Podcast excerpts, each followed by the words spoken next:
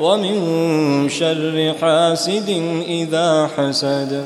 وما أخطر النفوس إذا كانت فيها شيء من الطوية الخبيثة. فكم من الناس يرى شخصا أنعم الله عليه مالا فيحترق قلبه ما يريد أن يكون عنده هذا الخير. وكم من الطلاب أيام الامتحانات يرى طالبا حصل على درجات عالية أو أخذ تقديرا أولا وثانيا. تجده أيام الاختبارات يتمنى أن يصاب بحادث. أو يتمنى أن يصاب بمرض أو يتمنى أن يغيب عن الاختبار بنوم وغيره لأنه لا يريد أن يأخذ درجات أعلى منه. من شر حاسد إذا حسد. وكم من إنسان آتاه الله من النعم إن كل صاحب نعمة محسود.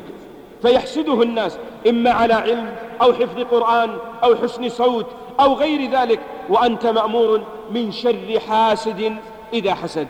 ودل القرآن والسنة على أن نفس أو حسد نفس الحسد اليؤذي بطبعه فنفس حسده شر متصل بالمحسود ويؤثر عليه وعلى غيره. وإن لم يؤذه ربما لم يؤذه بلسانه ولا بيده ولكنه قد يؤثر بعينه فينتلق إلى أمر أعظم. وكم من إنسان أصيب بالعين وكانت نتيجتها الأمراض وصدق النبي صلى الله عليه وسلم حين ذكر عن العين فقال إنها تورد الجمل القدر وتورد الرجل القبر فقد يموت الإنسان بسبب الحسد.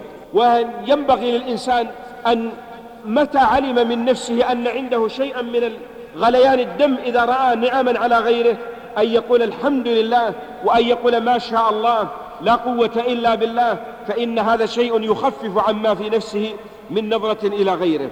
وقد يكون الإنسان من طبعه الغفلة عن هذه ولكنه إذا ذكر له شيء من النعم تأثر والواجب على المسلم أن يبتعد عن الحسد كله.